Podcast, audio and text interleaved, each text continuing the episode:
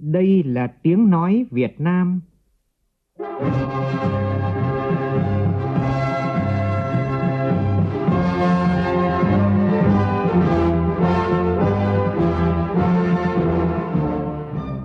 là tiếng nói Việt Nam, phát thanh từ Hà Nội, thủ đô nước Cộng hòa xã hội chủ nghĩa Việt Nam.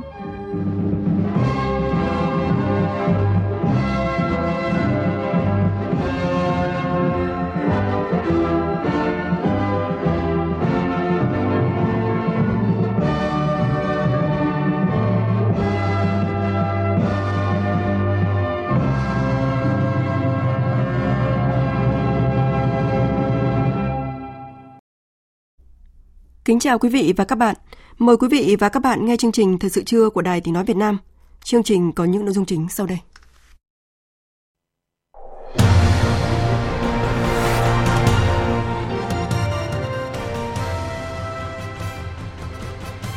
Tổng Bí thư Nguyễn Phú Trọng chủ trì hội nghị triển khai nghị quyết của Bộ Chính trị về phương hướng phát triển kinh tế xã hội và đảm bảo quốc phòng an ninh vùng Tây Nguyên đến năm 2030, tầm nhìn đến năm 2045 đóng điện thành công đường dây 220 kV vượt biển dài nhất Đông Nam Á ra thành phố đảo Phú Quốc, tỉnh Kiên Giang. Trong bối cảnh thị trường xăng dầu có nhiều diễn biến nóng, thanh tra chính phủ quyết định thanh tra 15 doanh nghiệp đầu mối và hai nhà máy lọc dầu. Áp thấp nhiệt đới nhiều khả năng mạnh lên thành bão, dự báo gây mưa lớn trên 800 mm. Văn phòng Thường trực Ban Chỉ đạo Quốc gia về phòng chống thiên tai đề nghị các địa phương không chủ quan với áp thấp nhiệt đới và mưa lớn ở miền Trung. Trong phần tin quốc tế, Iraq có tổng thống mới, mở đường thành lập chính phủ mới và chấm dứt một năm bế tắc. Hàn Quốc tiến hành tập trận với sự tham gia của lục quân, hải quân, không quân và thủy quân lục chiến nhằm nâng cao năng lực quốc phòng sau khi Triều Tiên bắn khoảng 170 phát đạn pháo vào vùng đệm trên vùng biển.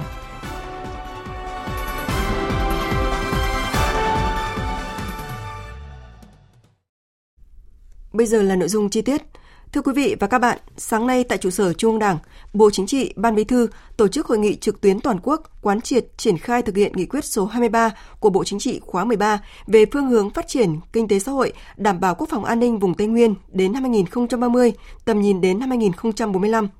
Hội nghị có ý nghĩa tầm quan trọng đặc biệt cả về lý luận và thực tiễn đối với sự nghiệp đổi mới, phát triển nhanh, bền vững vùng Tây Nguyên nói riêng và cả nước nói chung. Tổng Bí thư Nguyễn Phú Trọng chủ trì và có bài phát biểu chỉ đạo quan trọng tại hội nghị. Cùng dự tại điểm cầu Hà Nội có Chủ tịch nước Nguyễn Xuân Phúc, Thủ tướng Phạm Minh Chính, Chủ tịch Quốc hội Vương Đình Huệ, đồng chí Võ Văn Thưởng, Ủy viên Bộ Chính trị, Thường trực Ban Bí thư, các đồng chí Ủy viên Bộ Chính trị, Bí thư Trung ương Đảng, Ủy viên Trung ương Đảng và lãnh đạo các bộ ngành trung ương. Phản ánh của phóng viên Văn Hiếu. Ngày 6 tháng 10 năm 2022 vừa qua, Bộ Chính trị khóa 13 đã chính thức ban hành nghị quyết về phương hướng phát triển kinh tế xã hội, bảo đảm quốc phòng an ninh ở vùng Tây Nguyên đến năm 2030, tầm nhìn đến năm 2045. Đây là hội nghị thứ ba sau hai hội nghị toàn quốc để phổ biến quán triệt những nội dung cơ bản của nghị quyết số 11 và nghị quyết số 13 của Bộ Chính trị khóa 13 về phương hướng phát triển kinh tế xã hội, bảo đảm quốc phòng an ninh ở vùng Trung Du và miền núi Bắc Bộ và ở vùng đồng bằng sông Cửu Long. Vùng Tây Nguyên có 5 tỉnh gồm Con Tum, Gia Lai, Đắk Lắk, Đắk Nông và Lâm Đồng, là nơi sinh sống của gần 6 triệu người thuộc tất cả 30, 53 dân tộc anh em, trong đó có 52 dân tộc thiểu số. Đồng bào các dân tộc Tây Nguyên có truyền thống đoàn kết, đấu tranh cách mạng rất kiên cường, có nền văn hóa dân tộc vừa đa dạng phong phú, vừa có nhiều nét đặc trưng riêng. Các địa phương trong vùng đã nhận thức ngày càng sáng rõ hơn về vai trò, vị trí, tầm quan trọng và khai thác tốt hơn các tiềm năng, lợi thế của vùng Tây Nguyên. Hạ tầng kinh tế xã hội, nhất là hạ tầng giao thông được quan tâm đầu tư, giúp cải thiện đáng kể sự kết nối giữa các tỉnh trong vùng và giữa vùng với cả nước. Một số địa phương đã có sự phát triển bứt phá, tạo nên những điểm sáng trong vùng và cả nước. Toàn vùng đã đạt được nhiều kết quả thành tích quan trọng như đã nêu trong nghị quyết của Bộ Chính trị và báo cáo của Ban cán sự Đảng Chính phủ. Theo Tổng Bí thư, bên cạnh những kết quả, thành tích đã đạt được, vùng Tây Nguyên hiện vẫn còn không ít những khó khăn, thách thức lớn như phát triển chưa tương xứng với tiềm năng, lợi thế, tốc độ tăng trưởng kinh tế thiếu bền vững và có xu hướng chậm lại, thu nhập bình quân đầu người thấp nhất cả nước, khoảng cách giàu nghèo giữa các nhóm dân tộc, nhất là của nhóm các dân tộc bản địa, chậm được thu hẹp. Giảm nghèo chưa bền vững, số hộ nghèo và cận nghèo còn nhiều nguy cơ tái nghèo còn cao hơn. Tỷ lệ xã đạt chuẩn nông thôn mới còn thấp. Tình trạng thiếu đất sản xuất, đất ở của đồng bào dân tộc thiểu số chậm được giải quyết. công tác xử lý đất có nguồn gốc từ nông lâm trường còn bất cập, tỷ lệ che phủ rừng giảm mạnh và không đạt mục tiêu đề ra, rừng tự nhiên suy giảm cả về diện tích và chất lượng, nguồn nước có nguy cơ suy giảm. Nhiều di sản văn hóa dân tộc đang đứng trước nguy cơ bị mai một, chưa thể chưa giải quyết tốt mối quan hệ giữa bảo tồn và phát triển. Tổng Bí thư Nguyễn Phú Trọng khẳng định thực tế này đặt ra yêu cầu phải khẩn trương và nghiêm túc tiến hành tổng kết việc thực hiện nghị quyết số 10 của Bộ Chính trị khóa 9, kết luận số 12 của Bộ Chính trị ừ, khóa 11 và nghiên cứu xây dựng ban hành nghị quyết mới về vấn đề đặc biệt quan trọng này. Đề cập những nội dung mới, ý tưởng mới, tinh thần mới của nghị quyết 23 của Bộ Chính trị, Tổng Bí thư Nguyễn Phú Trọng nêu rõ, ba điểm mới đáng chú ý là nghị quyết đã kế thừa bổ sung phát triển bốn quan điểm của nghị quyết số 10 thành 5 quan điểm chỉ đạo mới, phù hợp với bối cảnh tình hình mới. Ở đây có nhiều nội dung thể hiện rất rõ tinh thần đổi mới, quyết tâm rất cao của Đảng ta tại Đại hội 13, quyết tạo sự chuyển biến mạnh mẽ hơn nữa về phát triển vùng Tây Nguyên trong thời kỳ chiến lược mới. Bộ Chính trị yêu cầu cần phải nhận thức rõ vùng Tây Nguyên là vùng địa bàn chiến lược đặc biệt quan trọng về kinh tế, xã hội, môi trường sinh thái, quốc phòng an ninh và đối ngoại của cả nước. Phát triển Tây Nguyên nhanh, bền vững là chủ trương lớn của Đảng, Nhà nước và là nhiệm vụ quan trọng của cả nước. Trước hết là của các địa phương trong vùng và vùng duyên hải miền Trung, vùng Đông Nam Bộ xây dựng và phát triển vùng tây nguyên, phải kết hợp hài hòa giữa phát triển kinh tế với văn hóa xã hội, bảo vệ tài nguyên, môi trường, gắn kết chặt chẽ với bảo đảm quốc phòng, an ninh và tăng cường công tác đối ngoại. Lấy sự phát triển kinh tế văn hóa xã hội làm nền tảng cho việc giữ vững quốc phòng, an ninh, ổn định chính trị xã hội. Phát triển vùng tây nguyên phải phù hợp với chiến lược phát triển kinh tế xã hội của cả nước, bảo đảm thống nhất với hệ thống quy hoạch quốc gia, phù hợp với chiến lược quốc gia về phát triển bền vững, tăng trưởng xanh và thích ứng với biến đổi khí hậu Điểm mới thứ hai của nghị quyết là về mục tiêu và tầm nhìn. Tổng Bí thư Nguyễn Phú Trọng nhấn mạnh đây là một nội dung và yêu cầu hoàn toàn mới. Nếu như nghị quyết số 37 và kết luận số 12 trước đây chỉ đề ra mục tiêu tổng quát đến năm 2020 thì nghị quyết này đã xác định mục tiêu tổng quát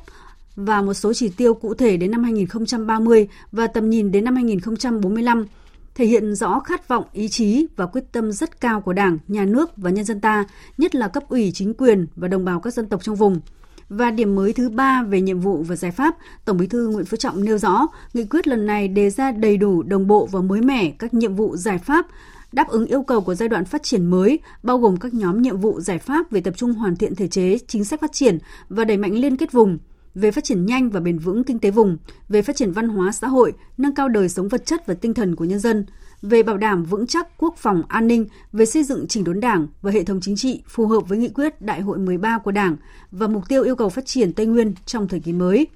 Vấn đề thứ ba được Tổng Bí thư Nguyễn Phú Trọng đề cập là phân tích làm rõ trong bài phát biểu chỉ đạo tại hội nghị là phải đổi mới tư duy phát triển, nhất là về liên kết vùng, tiểu vùng, về cơ chế chính sách đặc thù, về phân bổ nguồn lực, về nguồn nhân lực và tiềm năng, lợi thế nhằm khai thác tối đa tiềm năng lợi thế của vùng, các tiểu vùng và từng tỉnh trong vùng, tiểu vùng, giải quyết các vấn đề trọng điểm quốc gia tại vùng, các vấn đề liên ngành, liên vùng, liên tiểu vùng trên cơ sở đổi mới về tư duy và nhận thức, cần đẩy mạnh việc xây dựng, hoàn thiện thể chế, cơ chế chính sách phát triển vùng, chứ không phải chỉ kêu gọi chung chung được. Các cơ quan ở trung ương cần tăng cường phối hợp với hội đồng vùng và các địa phương trong vùng, khẩn trương xây dựng, hoàn thiện,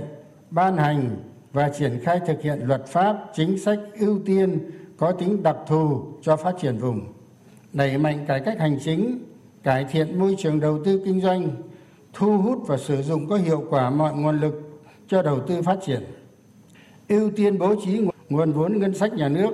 kết hợp với huy động các nguồn lực trong xã hội cho đầu tư phát triển các công trình trọng điểm có sức lan tỏa, giải quyết các vấn đề phát triển vùng và liên vùng, phát triển vùng toàn diện cả về kinh tế, văn hóa, xã hội gắn với bảo đảm quốc phòng, an ninh vùng Tây Nguyên.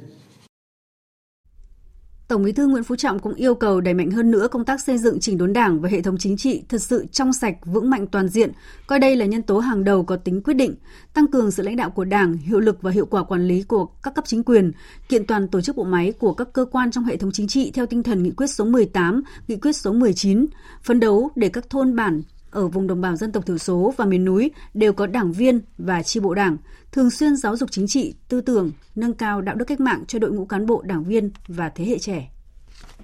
Nhân dịp tham dự hội nghị thượng đỉnh diễn đàn phối hợp hành động và các biện pháp xây dựng lòng tin ở châu Á lần thứ 6 tại thủ đô Astana, Kazakhstan, Phó Chủ tịch nước Võ Thị Ánh Xuân đã có các cuộc hội kiến với Tổng thống Kazakhstan Kasim Tokayev, Tổng thống Thổ Nhĩ Kỳ Tayyip Erdogan và Tổng thống Uzbekistan Shavkat Mirziyoyev. Tại cuộc hội kiến với Tổng thống Kazakhstan, hai nhà lãnh đạo nhận thấy sự hợp tác kinh tế hai nước còn nhiều dư địa để phát triển, nhất là trong các lĩnh vực tiềm năng như là du lịch, logistics, nông nghiệp, xây dựng. Nhất trí cần phát huy hơn nữa lợi thế từ Hiệp định Thương mại Tự do giữa Việt Nam và Liên minh Kinh tế Á-Âu, mà Kazakhstan là thành viên, cũng như là việc hai bên sẽ chính thức triển khai đường bay thẳng. Trên tinh thần đó, hai bên thống nhất phấn đấu mục tiêu kim ngạch thương mại song phương đạt 1 tỷ 500 triệu đô la Mỹ đến năm 2030. Tại cuộc hội kiến Tổng thống Tayyip Erdogan, nhà lãnh đạo Thổ Nhĩ Kỳ khẳng định nước này ủng hộ lập trường của Việt Nam và ASEAN trong giải quyết hòa bình các tranh chấp trên cơ sở luật pháp quốc tế, nhất trí hai bên cần phối hợp chặt chẽ để đẩy mạnh quan hệ kinh tế thương mại đầu tư du lịch, phát triển cơ sở hạ tầng, vận tải và kinh tế biển tương xứng với tiềm năng và tầm quan trọng của quan hệ hai nước. Phó Chủ tịch nước Võ Thị Ánh Xuân mong muốn hai bên tiếp tục phối hợp và tích cực ủng hộ lẫn nhau tại các diễn đàn đa phương, tổ chức quốc tế, phối hợp tổ chức tốt hoạt động giao lưu nhân dân, văn hóa, nghệ thuật nhân dịp kỷ niệm 45 năm thiết lập quan hệ ngoại giao giữa hai nước trong năm 2023.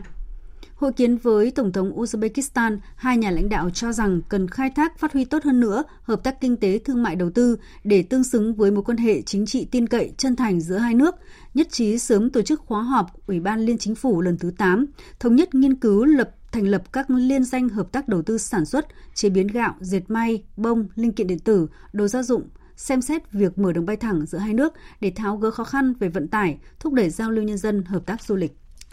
Tổng thư ký Liên Hợp Quốc Antonio Guterres sẽ thăm chính thức Việt Nam. Thông tin được Tổng thư ký Liên Hợp Quốc khẳng định tại buổi tiếp Đại sứ Đặng Hoàng Giang, trưởng phái đoàn thường trực Việt Nam tại Liên Hợp Quốc. Tại cuộc tiếp, Đại sứ Đặng Hoàng Giang đã chuyển lời thăm hỏi của Chủ tịch nước Nguyễn Xuân Phúc và các đồng chí lãnh đạo Đảng, Nhà nước Việt Nam tới Tổng thư ký Guterres. Tổng thư ký Liên Hợp Quốc chúc mừng Việt Nam đã trúng cử thành viên Hội đồng Nhân quyền của Liên Hợp Quốc nhiệm kỳ 2023-2025. Tin tưởng Việt Nam sẽ tiếp tục đóng góp tích cực, hiệu quả trong việc thúc đẩy và bảo vệ quyền con người. Tổng thư ký vui mừng khẳng định ông sẽ thăm chính thức Việt Nam nhân dịp kỷ niệm 45 năm Việt Nam gia nhập Liên Hợp Quốc 1977-2022 nhằm thể hiện thông điệp mạnh mẽ về sự coi trọng của Liên Hợp Quốc đối với quan hệ đối tác Việt Nam-Liên Hợp Quốc trong 45 năm qua khẳng định Việt Nam là một trong những thành viên không thể thiếu của Liên Hợp Quốc, đã đang và sẽ có những đóng góp ý nghĩa cho công việc chung của Liên Hợp Quốc trong giải quyết các thách thức toàn cầu vì hòa bình và phát triển trên thế giới. Chương trình tiếp tục với những thông tin đáng chú ý khác hưởng ứng phong trào thi đua vì người nghèo, không để ai bị bỏ lại phía sau do Thủ tướng Chính phủ phát động và tháng cao điểm vì người nghèo năm 2022. Vào lúc 20 giờ ngày 17 tháng 10 này, tại Cung văn hóa lao động hữu nghị Việt Xô, Ủy ban Trung ương Mặt trận Tổ quốc Việt Nam phối hợp với chính phủ tổ chức chương trình truyền hình phát thanh trực tiếp Cả nước chung tay vì người nghèo năm 2022. Đây là thông tin được ban tổ chức cung cấp tại buổi họp báo vào sáng nay. Phóng viên Lại Hoa đưa tin.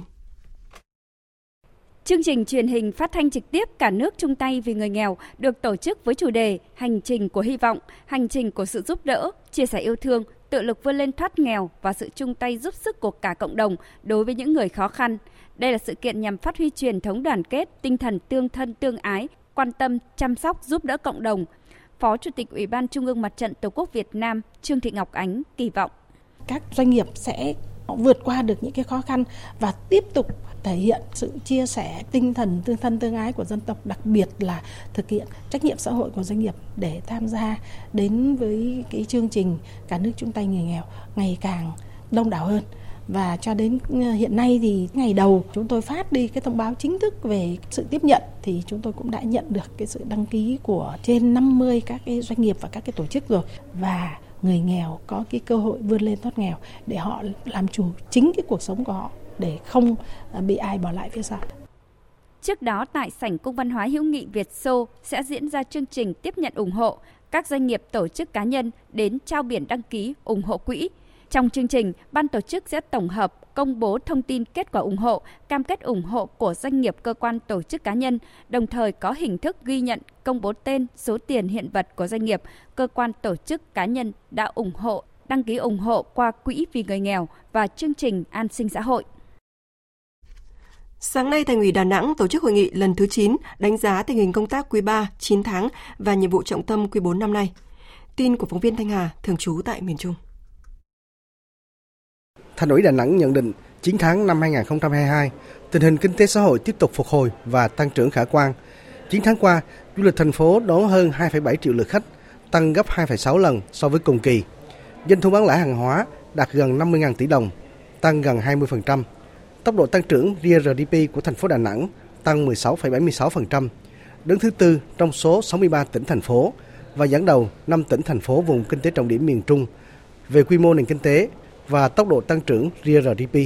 Tổng thu ngân sách nhà nước 9 tháng của thành phố ước đạt hơn 19.000 tỷ đồng, bằng 97% dự toán. Đà Nẵng vinh dự được xếp hạng cao tại nhiều chỉ số như giải thưởng cơ quan nhà nước chuyển đổi số xuất sắc, giải thưởng thành phố thông minh năm 2021, giải thưởng du lịch thế giới, được vinh danh là điểm đến sự kiện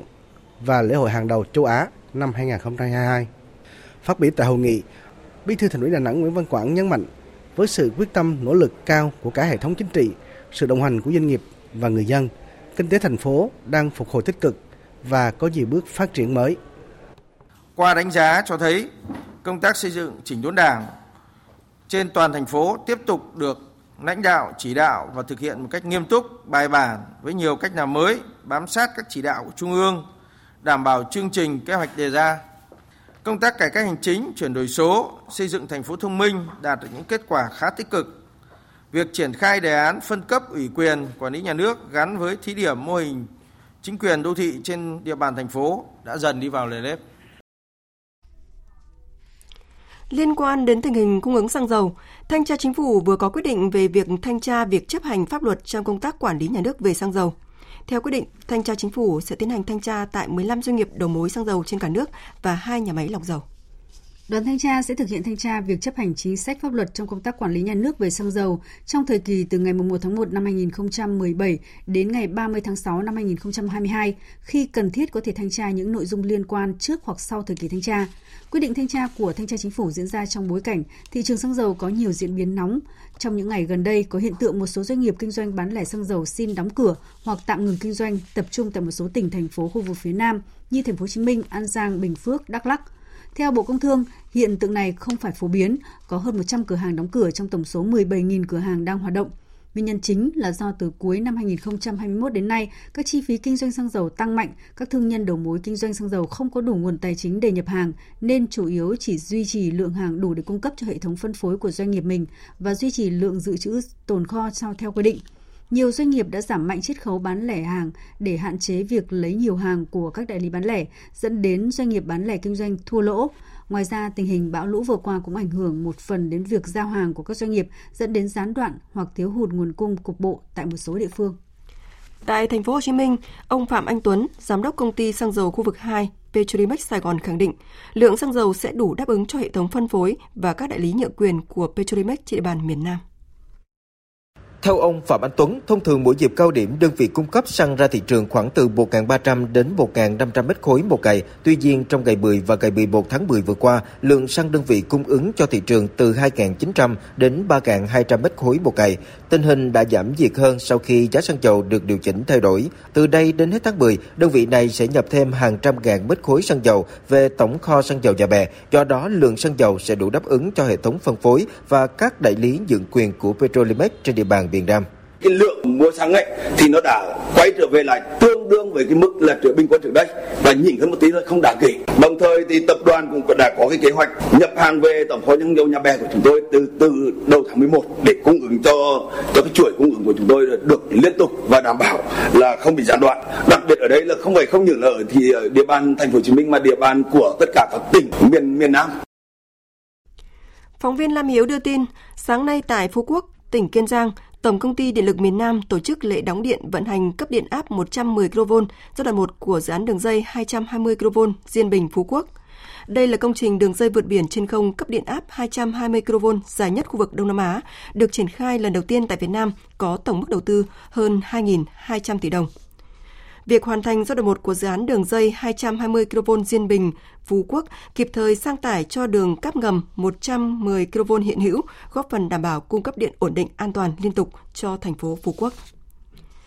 Theo số liệu của Tổng cục Hải quan, tính đến hết tháng 9, xuất khẩu cà phê của Việt Nam đạt 1 triệu 300 nghìn tấn với giá trị thu về hơn 3 tỷ đô la Mỹ, tăng 13,1% về lượng và tăng tới 37% về giá trị so với cùng kỳ năm ngoái.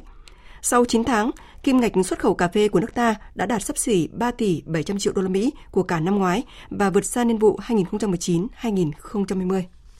Đây được xem là mức cao nhất trong nhiều năm qua. 9 tháng qua, giá xuất khẩu bình quân cà phê đã tăng 21,2% so với cùng kỳ năm ngoái, lên mức bình quân là 2.283 đô la một tấn. Ngành cà phê đặt kỳ vọng mang về 4 tỷ đô la Mỹ từ xuất khẩu trong năm nay, vượt kỷ lục cũ là 3 tỷ 700 triệu đô la Mỹ của năm 2012. Theo đại diện Hiệp hội Cà phê và Cacao Việt Nam, xuất khẩu cà phê tăng trưởng mạnh chủ yếu nhờ nhu cầu phục hồi sau dịch COVID-19 và nguồn cung cà phê trên thế giới sụt giảm, đặc biệt ở quốc gia có nguồn cung lớn nhất thế giới là Brazil. Tuy nhiên, nhiều chuyên gia cho rằng lạm phát đang tăng cao tại nhiều quốc gia có thể khiến nhu cầu tiêu thụ mặt hàng này giảm, tác động đến giá trong thời gian tới. Tiếp theo chương trình là áp thấp nhiệt đới khẩn cấp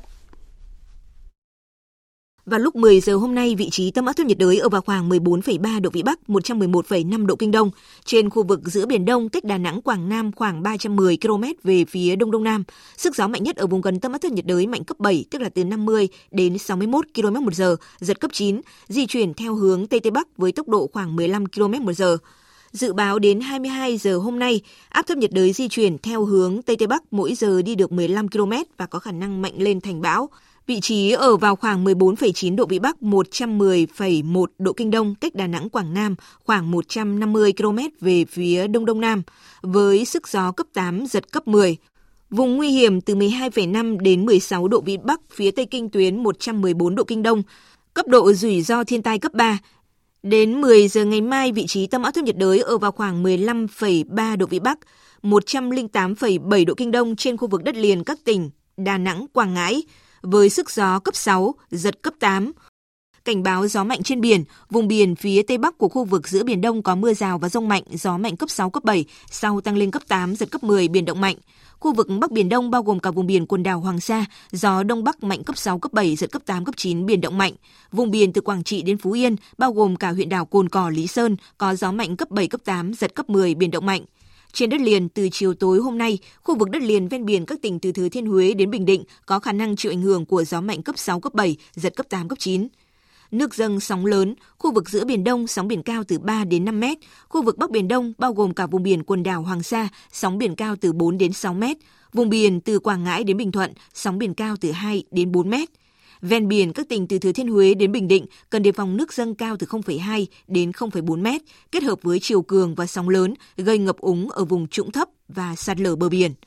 Mưa lớn, tổng lượng mưa tích lũy cả đợt tính từ đêm ngày 13 tháng 10 đến hết ngày 16 tháng 10 ở khu vực từ Quảng Bình đến Khánh Hòa, khu vực Bắc Tây Nguyên phổ biến từ 200 đến 500 mm, có nơi trên 600 mm. Riêng khu vực từ Quảng Trị đến Quảng Ngãi từ 400 đến 600 mm, có nơi trên 800 mm. Tại cuộc họp văn phòng thường trực Ban chỉ đạo quốc gia về phòng chống thiên tai, ứng phó với áp thấp nhiệt đới chuẩn bị mạnh lên thành bão diễn ra sáng nay tại Hà Nội, các đại biểu đề nghị không chủ quan với áp thấp nhiệt đới và mưa lớn ở miền Trung. Phóng viên Minh Long phản ánh. Mưa trồng mưa, lũ trồng lũ là tổ hợp thời tiết nguy hiểm đối với khu vực miền Trung trong những ngày tới, được cảnh báo tại cuộc họp của Văn phòng Thường trực Ban Chỉ đạo Quốc gia về phòng chống thiên tai. Cập nhật đến sáng nay đã có khoảng 50.000 phương tiện với hơn 270.000 lao động tại các tỉnh từ Quảng Bình đến Bà Rịa Vũng Tàu đã nhận được thông báo về diễn biến và hướng di chuyển của áp thấp nhiệt đới để thoát ra khỏi khu vực nguy hiểm. Thượng tá Trần Anh Việt, Bộ Tư lệnh Bộ đội Biên phòng cho biết hiện còn 27 phương tiện với 223 người trong khu vực nguy hiểm trên đường di chuyển của áp thấp nhiệt đới. Đến nay vẫn thường xuyên giữ liên lạc với các phương tiện này, đồng thời yêu cầu các phương tiện di chuyển ra khỏi khu vực nguy hiểm. Thông tin về hai tàu cá của Khánh Hòa gặp sự cố hỏng máy trên biển, Thượng tá Trần Anh Việt cho biết. Tiếp tục đôn đốc các đơn vị từ Đà Nẵng đến Khánh Hòa khẩn trương kêu gọi các phương tiện đang hoạt động ở các ven bờ vào khu vực trú tránh để tổ chức neo đậu an toàn tàu thuyền tại các bến tàu âu cả và phương án đảm bảo an toàn cho các lồng bè nuôi trồng thủy sản ven bờ. Ngày hôm qua có một tập tàu của ngư dân Khánh Hòa bị hỏng máy trên biển cách đông bắc Nha Trang Khánh Hòa khoảng độ 101 hải lý. Thì căn cứ vào tình hình thực tế của diễn biến thời tiết cũng như là đề nghị của gia đình chủ tàu và ủy ban nhân tỉnh Khánh Hòa thì ngay đêm hôm qua Bộ Tổng tham mưu đã điều tàu cảnh sát biển ra để hỗ trợ cứu kéo hai cái tàu cá Khánh Hòa dự kiến 11 giờ trưa ngày hôm nay sẽ tiếp cận cứu kéo hai phương tiện hỏng máy trên. Trong hai ngày hôm nay và ngày mai, lượng mưa theo dự báo là rất lớn, từ 400 mm đến 800 mm, tập trung ở khu vực miền Trung. Vì vậy, công tác dự báo cần theo sát và chi tiết về lượng mưa ở từng khu vực để có phương án vận hành đảm bảo an toàn các hồ chứa và có phương án sơ tán dân vùng nguy hiểm. Ông Phạm Đức Luận, Phó Tránh Văn phòng Ban Chỉ đạo Quốc gia về phòng chống thiên tai nêu rõ. Trung tâm Dự báo Khí tượng Thủy văn Quốc gia theo đúng chỉ đạo của Thủ tướng Chính phủ tại công điện à, ngày hôm qua, cung cấp cái bản tin chính xác nhất có thể để phục vụ công tác chỉ đạo điều hành. Trong đó thì cần làm rõ một số cái nội dung, nó là mực nước lũ trên các sông, chia nhỏ các cái biên ra và lượng mưa thì có thể nếu tách được thì phải tách ra theo thời đoạn để chúng tôi chỉ đạo. Hiện nay thì trên biển hoạt động của tàu thuyền, nhất là tàu đánh cá thì vẫn còn nhiều. Đây là áp thấp nhiệt đới, cũng khó vì người ta vừa mới ra sau cơn bão số 4 đánh bắt. Bây giờ bắt bà con quay về thì thiệt hại rất lớn. Thì bây giờ là kêu gọi là thoát ra khỏi cái khu vực nguy hiểm vì căn cứ cái tình hình thực tế bà con vẫn có thể sản xuất ở trên biển được để đỡ thiệt hại về kinh tế. Tuy nhiên thì phải quyết liệt yêu cầu bà con di rời ra khỏi cái vùng nguy hiểm. Thưa quý vị, từ sáng sớm nay, trên địa bàn Thừa Thiên Huế bắt đầu có mưa to. Chủ động ứng phó với áp thấp nhiệt đới có khả năng mạnh lên thành bão và nguy cơ ngập lụt, tỉnh Thừa Thiên Huế khẩn trương kêu gọi tàu thuyền trên biển di chuyển vào bờ, yêu cầu các hồ thủy điện vận hành điều tiết mức nước ở các hồ, tăng dung tích phòng lũ. Phóng viên Lê Hiếu thông tin. Ban chỉ huy phòng chống thiên tai và tìm kiếm cứu nạn tỉnh Thừa Thiên Huế vừa yêu cầu các địa phương, đơn vị thông báo cho chủ tàu thuyền biết về diễn biến xấu của thời tiết trên biển chủ động phòng tránh, đảm bảo an toàn về người và tài sản. Các địa phương tiếp tục tổ chức theo dõi chặt chẽ diễn biến mưa lũ, chủ động sơ tán người dân ra khỏi khu vực nguy hiểm, có phương án gia cố khu vực nuôi trồng thủy sản, bảo vệ vật nuôi tại các trang trại và diện tích hoa màu chưa thu hoạch. Ban chỉ huy phòng chống thiên tai và tìm kiếm cứu nạn tỉnh Thừa Thiên Huế đã có lần yêu cầu các hồ thủy điện Hương Điền, Bình Điền và hồ thủy lợi Trạ Tật vận hành điều tiết mức nước ở các hồ, tăng dung tích phòng lũ, ứng phó với các đợt mưa lớn mới. Ông Hoàng Hải Minh, Phó Chủ tịch Ủy ban nhân tỉnh Thừa Thiên Huế, Phó trưởng Ban thường trực Ban chỉ huy phòng chống thiên tai và tìm kiếm cứu nạn tỉnh Thừa Thiên Huế cho biết. Đợt mưa này tỉnh đáng lo nhất là vấn đề sạt lở. Do vậy đề nghị các đơn vị nhất là các địa phương tỉnh đã có cảnh báo các cái khu vực có nguy cơ sạt lở thì đề nghị các địa phương có cái phương án cụ thể đối với các cái điểm này di dân đảm bảo an toàn người dân đối với các cái vùng sạt lở. Ban chỉ huy phòng chống lụt bão phối hợp với các đơn vị để điều tiết cái mực nước tất cả các hồ đến thấp nhất để đón cái đợt mưa này. Chủ động ứng phó với áp thấp nhiệt đới, tỉnh Thừa Thiên Huế cũng cho học sinh vùng trũng thấp nghỉ học từ ngày mai cho đến khi có thông báo mới. Tại Quảng Nam, chưa kịp khắc phục hậu quả của bão số 4, người dân liên tiếp hứng chịu các đợt mưa lớn. Khu vực đồng bằng tập trung phương án ứng phó với ngập lụt, miền núi đề phòng lũ quét và sạt lở đất. Phản ánh của phóng viên Long Phi, thường trú tại miền Trung. Thôn Xuân Quý, xã Tam Thăng, thành phố Tam Kỳ nằm ở vùng trũng thấp, thường xuyên bị ngập lụt khi mưa to, vừa dọn dẹp nhà cửa sau đợt mưa lớn cách đây hai ngày. Sáng nay, ông Phạm Nhụ cùng hàng trăm hộ dân tại đây lại phải tiếp tục di chuyển lúa gạo và các vật dụng lên cao phòng tránh ngập lụt. Thì phải tìm ra các năng một cầu đó để là lo cuộc sống vậy hàng ngày. Trẻ em và công cá nó nhỏ này thì phải lo chuyển đi trước. Còn những anh người chủ chọc cho nhà này là chống ra chạy ra chạy vô để con nó nhỏ kia.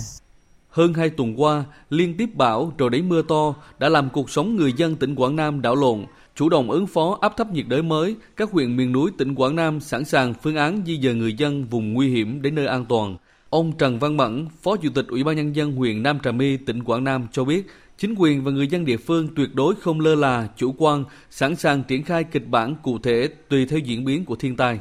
Tại những điểm khu vực sơ tán này chúng tôi bố trí là cán bộ, công an, lực lượng quân sự, thanh niên nhung kích cùng hỗ trợ giúp cho người dân đảm bảo khu sơ tán. Sau khi sơ tán về nếu ảnh hưởng bị nhà cửa thì lực lượng này cũng cùng với người dân giúp dân để khắc phục ngay cái nhà cửa cho người dân để ờ, ổn định nhanh nhất cuộc sống của người dân. Từ sáng nay, tại tỉnh Quảng Nam trời mưa to, một số xã vùng cao trong tỉnh Quảng Nam vẫn đang bị cô lập do các tuyến đường bị sạt lở chưa khắc phục xong. Ông Hồ Quang Bửu, Phó Chủ tịch Ủy ban nhân dân tỉnh Quảng Nam cho biết, đề phòng mưa lũ cô lập dài ngày, các xã vùng cao đã chủ động dự trữ lương thực từ rất sớm. Tôi à, đã có lường trước được cho cái điều tiết lượng nước ở thủy điện để mà đón à, lượng mưa từ ngày 13 đến ngày 15 giải quyết cái vấn đề quan trọng về ngập và dưới hạ du những cái cung đường mà hay xảy ra ngập lụt đề nghị các địa phương chốt chặn cho kịp thời tránh cái trường hợp đáng tiếc xảy ra theo tin của phóng viên Thành Long, do ảnh hưởng của áp thấp nhiệt đới, từ đêm qua đến sáng nay, trên địa bàn huyện Trà Bồng, tỉnh Quảng Ngãi có mưa to. Lực lượng chức năng tạm dừng tìm kiếm một kỹ sư mất tích trong vụ sạt lở núi vùi lấp nhà máy thủy điện Cát Tinh 1 ở xã Trà Lâm.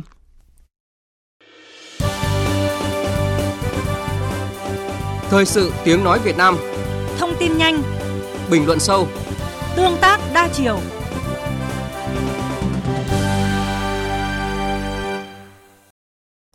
Mời quý vị và các bạn nghe tiếp chương trình với phần tin quốc tế.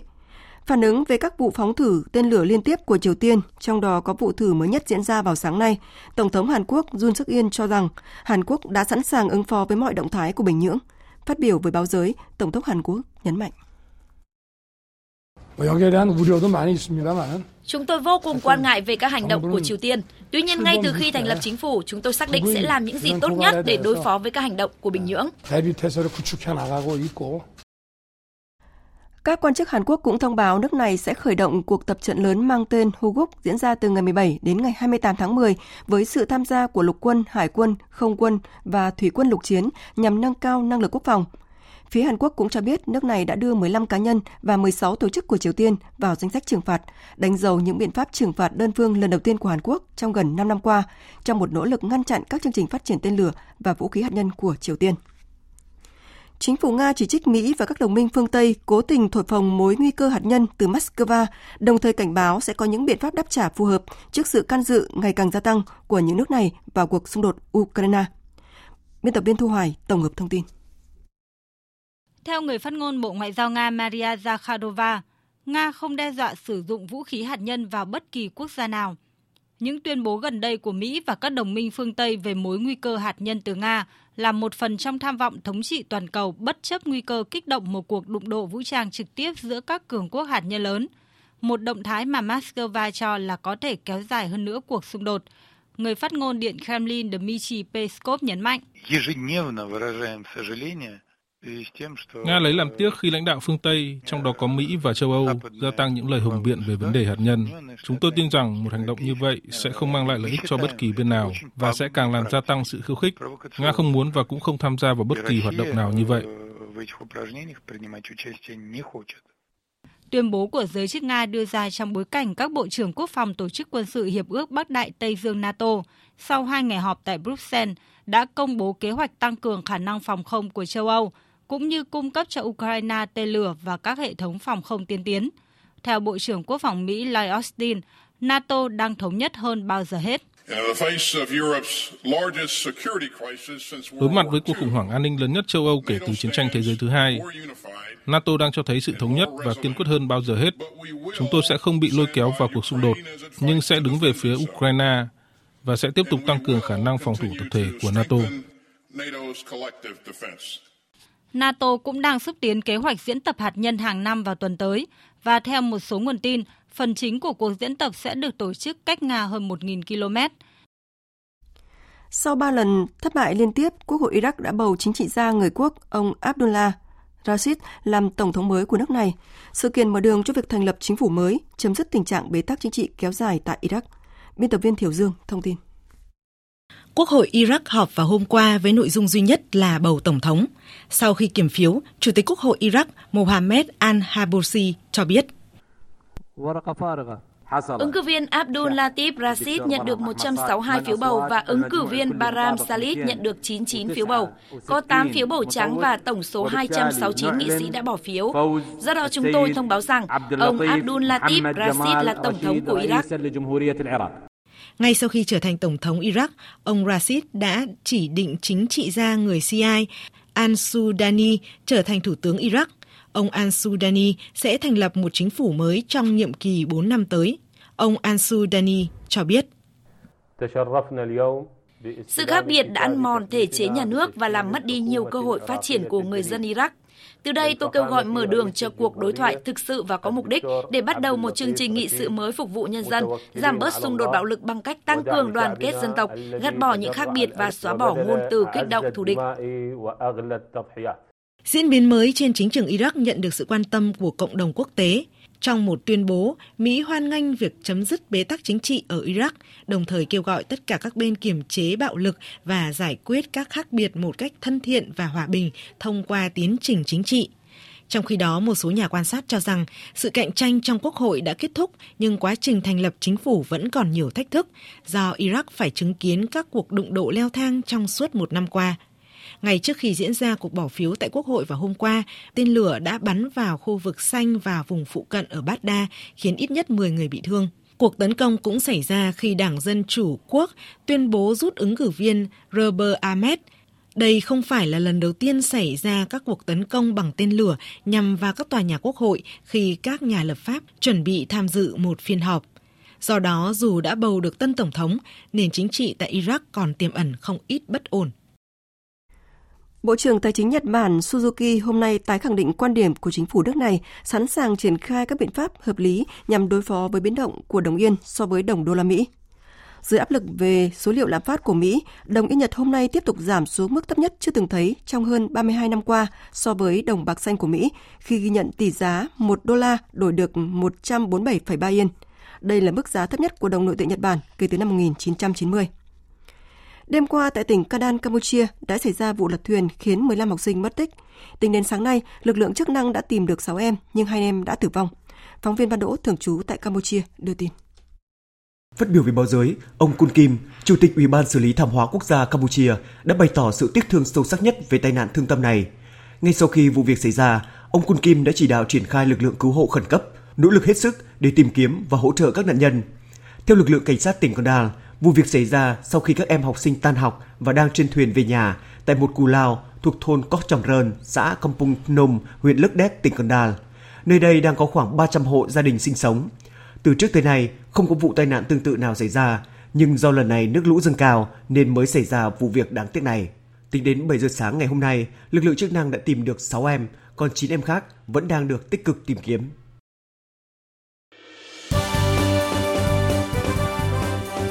Thời sự tiếng nói Việt Nam. Thông tin nhanh. Bình luận sâu. Tương tác đa chiều.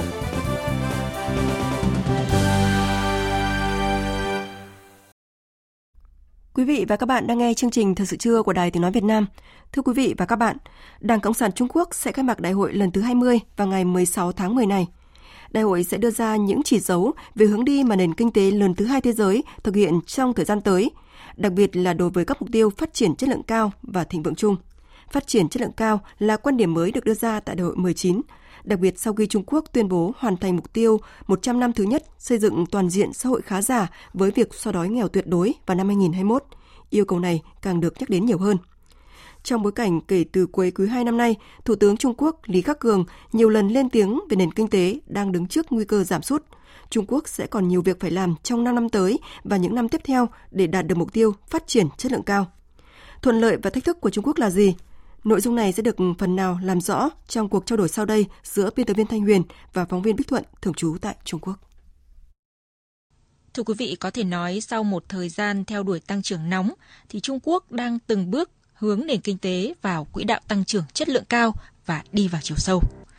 À, thưa chị Bích Thuận, tại Đại hội đại biểu toàn quốc lần thứ 19 của Đảng Cộng sản Trung Quốc cách đây 5 năm thì à, Trung Quốc lần đầu tiên đưa ra quan điểm phát triển chất lượng cao. À, cho đến thời điểm này thì những thành tựu kinh tế của Trung Quốc được đánh giá như thế nào thưa chị? À, vâng, xin chào chị Thanh Huyền và quý vị thính giả. À, trước tiên thì chúng ta phải thừa nhận là nền kinh tế Trung Quốc đang gặp khó khăn, nhưng cũng không thể phủ nhận những thành tựu mà nước này đạt được trong những năm qua. À, theo báo cáo của Cục Thống kê Quốc gia Trung Quốc, ờ, từ năm 2013 đến năm 2021 thì tổng sản phẩm quốc nội GDP của nền kinh tế thứ hai thế giới đã tăng 6,6% mỗi năm, cao hơn mức tăng trưởng bình quân 2,6% của thế giới và 3,7% của các nền kinh tế đang phát triển trong cùng thời kỳ. Tỷ lệ đóng góp vào tăng trưởng kinh tế toàn cầu đã vượt 30% đứng đầu thế giới. Tỷ trọng GDP của Trung Quốc trong nền kinh tế toàn cầu cũng đã tăng từ 11,4% của năm 2012 lên hơn 18% vào năm ngoái. GDP bình quân đầu người thì đã đạt là 12.500 đô la Mỹ, gần với ngưỡng của các nước có thu nhập cao. chỉ riêng tỉnh Quảng Đông đã vượt qua Hàn Quốc về quy mô GDP, lọt vào top 10 nền kinh tế hàng đầu thế giới. Đây là tỉnh đi đầu trong cải cách mở cửa ở Trung Quốc và cũng là tỉnh liên tục giữ vị trí số 1 về GDP ở nước này hơn 30 năm qua. Điều đó đồng nghĩa với việc là GDP của Quảng Đông đã lớn hơn 90% các quốc gia trên thế giới, bao gồm cả Tây Ban Nha và Australia, tương đương với Canada và Nga. Những thành tiệu này đã giúp Trung Quốc giải quyết được vấn đề nghèo tuyệt đối để có thể tuyên bố với thế giới chính thức thoát nghèo vào cuối năm 2020 và hoàn thành mục tiêu xây dựng toàn diện xã hội khá giả vào đúng dịp kỷ niệm 100 năm thành lập Đảng Cộng sản Trung Quốc hồi tháng 7 năm ngoái. Vâng, phát triển chất lượng cao là quan điểm mới được đưa ra tại Đại hội 19. À, cũng tại đại hội này và trong nhiệm kỳ khóa 19 thì Đảng Cộng sản Trung Quốc đã đưa ra các mục tiêu lớn về thịnh vượng chung. Vậy thì mối quan hệ giữa phát triển chất lượng cao và thịnh vượng chung nên được hiểu như thế nào thưa chị?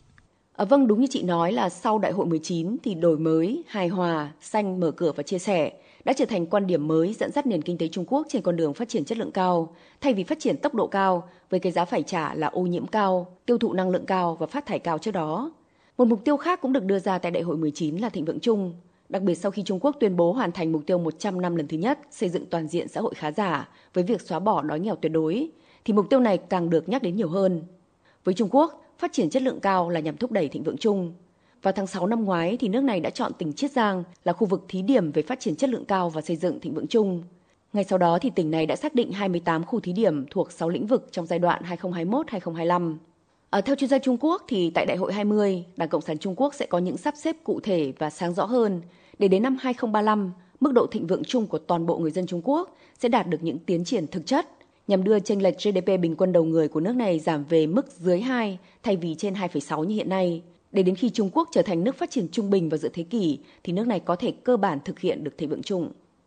Vâng, có thể nói những định hướng phát triển kinh tế xã hội của Trung Quốc trong hai kỳ đại hội đảng trước đã bao hàm à, những cái mục tiêu đầy tham vọng. À, tuy nhiên, thế giới vừa trải qua nhiều khó khăn, đặc biệt là đại dịch COVID-19 và nhiều thách thức địa chính trị khác. Trong bối cảnh như vậy thì Trung Quốc đang gặp phải những khó khăn và thách thức gì trong việc đạt được những mục tiêu tham vọng như đã đặt ra?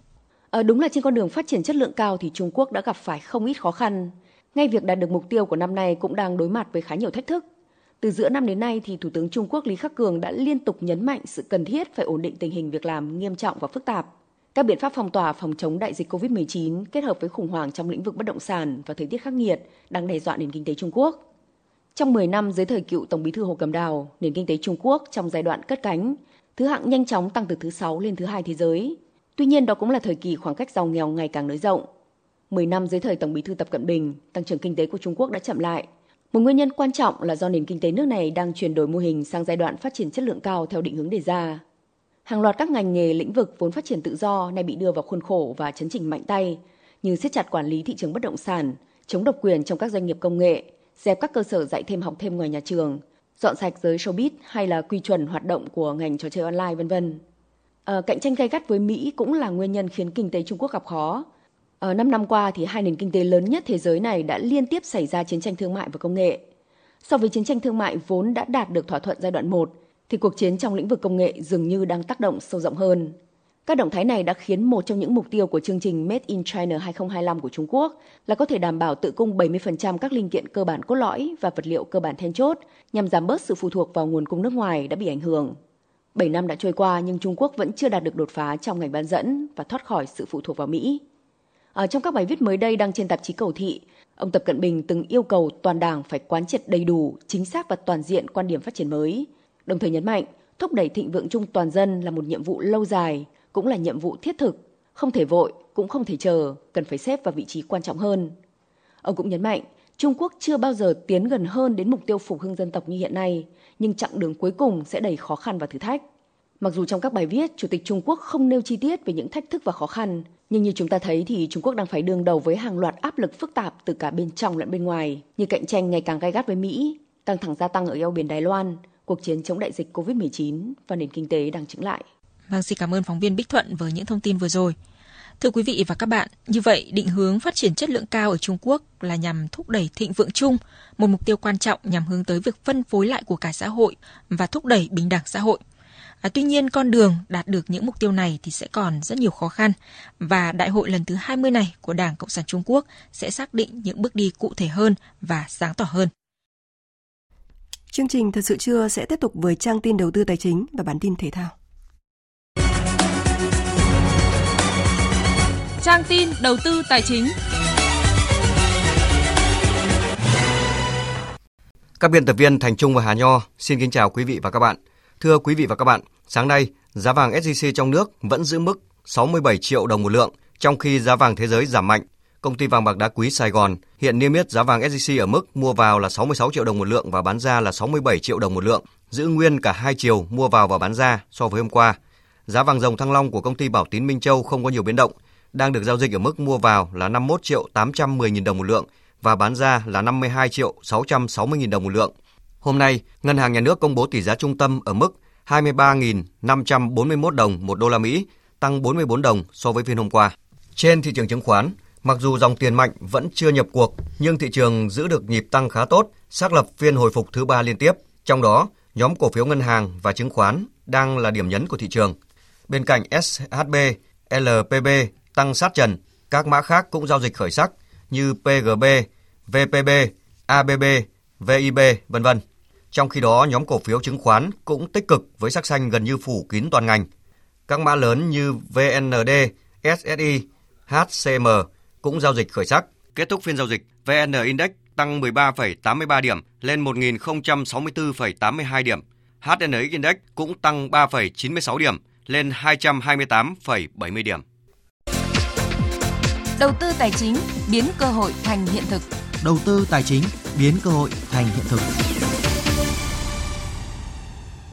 Thưa quý vị và các bạn, tính đến ngày 20 tháng 9, tổng vốn đăng ký cấp mới điều chỉnh và góp vốn mua cổ phần mua phần vốn góp của nhà đầu tư nước ngoài vào Việt Nam đạt hơn 18,7 tỷ đô la Mỹ, mặc dù số vốn đầu tư nước ngoài vào nước ta trong 9 tháng bằng 84,7% so với cùng kỳ năm ngoái. Theo đánh giá của các chuyên gia, đây là kết quả đáng ghi nhận trong bối cảnh kinh tế thế giới khó khăn chung. Vấn đề đặt ra hiện nay là các bộ ngành địa phương cần có sự chuẩn bị thật tốt để thu hút dòng vốn FDI chất lượng cao trong thời gian tới. Ghi nhận của phóng viên Thành Trung.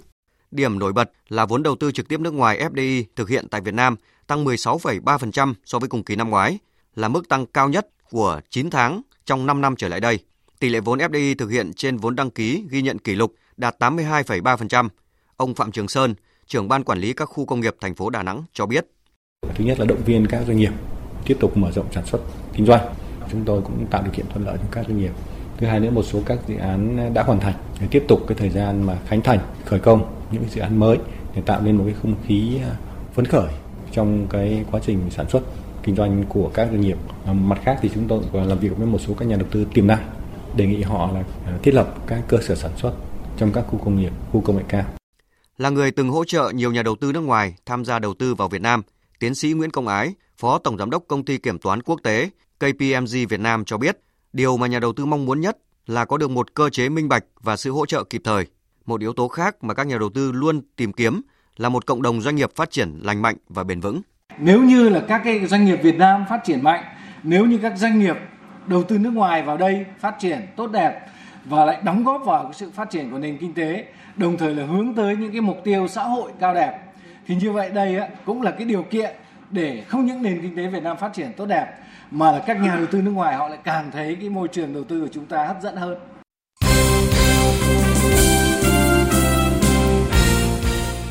Thưa quý vị và các bạn, chiều nay vòng 19 V-League 2022 khởi tranh với 4 cặp đấu. Đông Á Thanh Hóa tiếp Hải Phòng, FHB Đà Nẵng làm khách của Hồng Lĩnh Hà Tĩnh, Hoàng Anh Gia Lai và Sông Lam Nghệ An gặp nhau tại sân Pleiku. Sài Gòn đọ sức với Viettel trên sân thống nhất. Trận đấu ở vòng này rất quan trọng với cả Viettel và Sài Gòn. Viettel cần 3 điểm để tiếp tục chạy đua vô địch, còn Sài Gòn cần chiến thắng để đua trụ hạng. Ở trận đấu tối nay, Viettel vắng trung vệ Bùi Tiến Dũng do đã nhận đủ thẻ phạt và tiền vệ Nguyễn Đức Chiến vì tái phát chấn thương. Trung vệ Nguyễn Thanh Bình cho rằng Tiêu vắng anh Bùi Tiến Dũng thì thật sự cũng gây ra một chút tổn thất đối với đội em nhưng mà cũng đã có sự thay thế cho anh Bùi Tiến Dũng nên là em nghĩ cũng không có vấn đề gì quá lớn. Câu bóng đá Sài Gòn thì đang là đội đứng cuối của bảng xếp hạng nhưng mà thi đấu trên sân khách thì chắc chắn sẽ là một trận đấu rất là khó khăn. Toàn đội đã chuẩn bị kỹ càng và toàn đội cố gắng tập trung thi đấu, cố gắng không để thua. Còn trong chiều qua trên sân vận động tỉnh Hà Nam diễn ra hai trận đấu thuộc vòng 10 giải bóng đá nữ vô địch quốc gia 2022. Phong Phú Hà Nam thắng thành phố Hồ Chí Minh 2 với tỷ số 2-0, còn Hà Nội 1 vượt qua Thái Nguyên T và T 1-0. Với chiến thắng này, Hà Nội 1 được 19 điểm và chỉ còn kém đội đầu bảng thành phố Hồ Chí Minh 1 đúng 1 điểm. Chiều nay diễn ra trận đấu còn lại của vòng 10 khi đội Hà Nội 2 so tài với Than khoáng sản Việt Nam. Sau hai ngày tranh tài sôi nổi, giải vô địch điền kinh quốc gia các nội dung tiếp sức đã kết thúc vào ngày hôm qua tại Trung tâm huấn luyện và thi đấu thể dục thể thao Hà Nội. Đoàn Hà Nội giành ngôi nhất toàn đoàn với 5 huy chương vàng, 5 huy chương bạc và một huy chương đồng.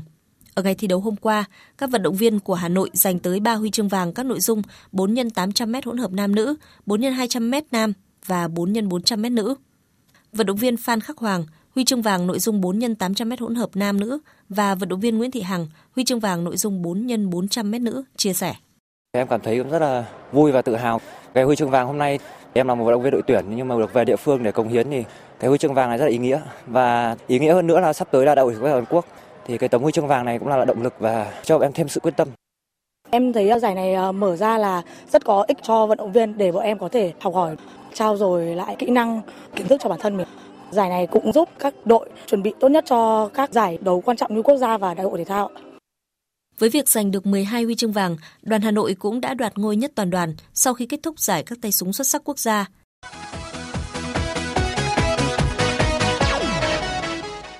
Dạng sáng nay, kết thúc là trận thứ tư vòng bảng Europa League. Cả hai đại diện của bóng đá Anh là Manchester United và Arsenal đều giành được chiến thắng xít sao. Được chơi trên sân nhà Old Trafford và huấn luyện viên Erik ten Hag tung ra đội hình mạnh nhất, nhưng các cầu thủ Man United không sao khoan thủng được lưới của thủ thành Francis Osoho bên phía Omonia Nicosia trong suốt 90 phút thi đấu chính thức. Mãi đến phút 90 cộng 3, Scott McTominay mới ghi được bàn, mang về chiến thắng 1-0 đầy khó nhọc cho Man United. Huấn luyện viên Erik ten Hag chia sẻ sau trận đấu. Tôi chúc mừng đội bóng vì đã giành chiến thắng. Chúng tôi đã giữ được tinh thần chiến đấu và không bỏ cuộc. Các cầu thủ đã chơi với niềm tin rằng họ sẽ ghi được bàn thắng và cuối cùng họ đã làm được điều đó. Chúng tôi đã không may trong nhiều trận khi chơi rất tốt, tạo ra nhiều cơ hội mà không ghi được bàn. Nhưng ở trận này chúng tôi tránh được điều đó.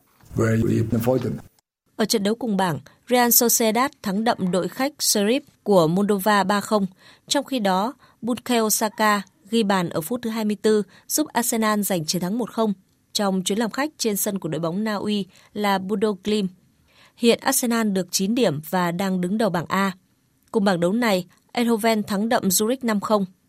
Sau lượt đấu dạng sáng nay đã xác định được 5 đội bóng giành vé vào vòng đấu tiếp gồm Fenerbahce, Rennes cùng bảng B, Real Betis bảng C, Real Sociedad bảng E và Freiburg bảng G. Dự báo thời tiết Trung tâm Dự báo Khí tượng Thủy văn Quốc gia cho biết từ trưa nay đến trưa ngày 16 tháng 10, ở khu vực từ Quảng Bình đến Phú Yên và khu vực Bắc Tây Nguyên có mưa to và rông, cục bộ có nơi mưa rất to. Riêng khu vực từ Quảng Trị đến Quảng Ngãi có mưa rất to. Cảnh báo mưa lớn ở khu vực từ Quảng Bình đến Khánh Hòa và khu vực Bắc Tây Nguyên có khả năng kéo dài đến hết ngày 16 tháng 10. Tổng lượng mưa tích lũy cả đợt tính đến hết ngày 16 tháng 10 ở khu vực từ Quảng Bình đến Khánh Hòa, khu vực Bắc Tây Nguyên phổ biến từ 200 đến 500 mm, có nơi trên 600 mm. Riêng khu vực từ Quảng Trị đến Quảng Ngãi từ 400 đến 600 mm, có nơi trên 800 mm. Cảnh báo cấp độ rủi ro thiên tai do mưa lớn, lốc xét cấp 1, riêng khu vực từ Quảng Trị đến Quảng Ngãi cấp 3. Nguy cơ xảy ra lũ quét, sạt lở đất tại khu vực vùng núi và ngập úng tại các khu vực trũng thấp. Và sau đây sẽ là phần dự báo chi tiết các khu vực chiều và đêm nay. Phía Tây Bắc Bộ chiều nắng đêm không mưa, sáng sớm có sương mù vài nơi, nhiệt độ từ 18 đến 30 độ. Phía Đông Bắc Bộ chiều nắng đêm không mưa, sáng sớm có sương mù vài nơi, đêm trời lạnh vùng núi trời rét, nhiệt độ từ 19 đến 30 độ. Khu vực từ Nghệ An đến Thừa Thiên Huế phía Bắc có mưa vài nơi, phía Nam có mưa to đến rất to và rông, phía Bắc gió Tây Bắc cấp 2, cấp 3, phía Nam cấp 4, riêng khu vực ven biển Thừa Thiên Huế từ chiều tối có khả năng chịu ảnh hưởng của gió mạnh cấp 6, cấp 7, giật cấp 8, cấp 9, phía Bắc đêm trời lạnh, nhiệt độ từ 18 đến 30 độ. Khu vực từ Đà Nẵng đến Bình Thuận có mưa vừa, mưa to, có nơi mưa rất to và rông. Riêng từ Đà Nẵng đến Quảng Ngãi có mưa rất to, gió Đông Bắc đến Bắc cấp 4. Riêng vùng ven biển từ Đà Nẵng đến Bình Định, từ chiều tối có khả năng chịu ảnh hưởng của gió mạnh cấp 6, cấp 7, giật cấp 8, cấp 9. Nhiệt độ từ 21 đến 26 độ, phía Nam cao nhất từ 27 đến 30 độ. Tây Nguyên phía Bắc có mưa to và rông, cục bộ có nơi mưa rất to. Phía Nam có mưa rào và rải rác có rông, cục bộ có mưa to, nhiệt độ từ 17 đến 24 độ. Nam Bộ có mưa rào và rông vài nơi, nhiệt độ từ 22 đến 32 độ. Khu vực Hà Nội chiều nắng đêm không mưa, sáng sớm có sương mù vài nơi, đêm trời lạnh, nhiệt độ từ 19 đến 31 độ.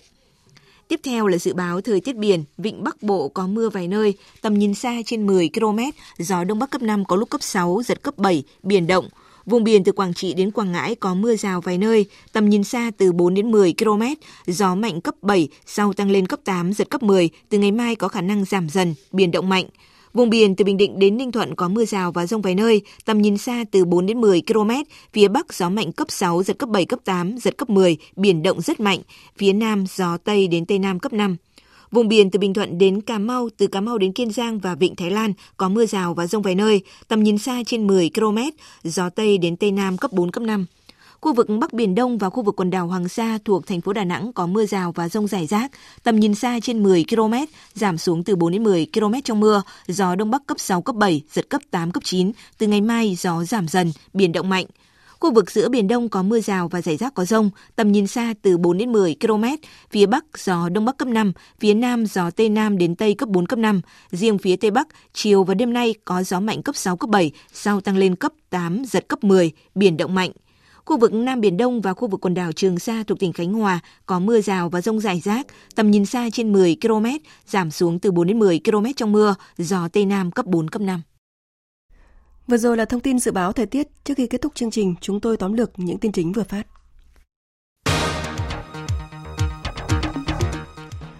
chủ trì và có bài phát biểu chỉ đạo quan trọng tại hội nghị triển khai nghị quyết của Bộ Chính trị về phương hướng phát triển kinh tế xã hội và đảm bảo quốc phòng an ninh vùng Tây Nguyên đến năm 2030, tầm nhìn đến 2045. Tổng Bí thư Nguyễn Phú Trọng nêu rõ, phát triển vùng Tây Nguyên phải phù hợp với chiến lược phát triển kinh tế xã hội của nước ta, đảm bảo sự thống nhất với hệ thống quy hoạch quốc gia, phù hợp với chiến lược quốc gia về phát triển bền vững, tăng trưởng xanh và thích ứng với biến đổi khí hậu. Trong bối cảnh thị trường xăng dầu có diễn biến nóng, thanh tra chính phủ quyết định thanh tra 15 doanh nghiệp đầu mối và hai nhà máy lọc dầu. Thời kỳ thanh tra từ ngày 1 tháng 1 năm 2017 đến ngày 30 tháng 6 năm 2022. Áp thấp nhiệt đới nhiều khả năng mạnh lên thành bão, dự báo gây mưa lớn trên 800 mm. Văn phòng Thường trực Ban Chỉ đạo Quốc gia về phòng chống thiên tai đề nghị các địa phương không chủ quan với áp thấp nhiệt đới và mưa lớn ở miền Trung. Hàn Quốc tiến hành tập trận với sự tham gia của lục quân, hải quân, không quân và thủy quân lục chiến nhằm nâng cao năng lực quốc phòng sau khi Triều Tiên bắn khoảng 170 phát đạn pháo vào vùng đệm trên biển.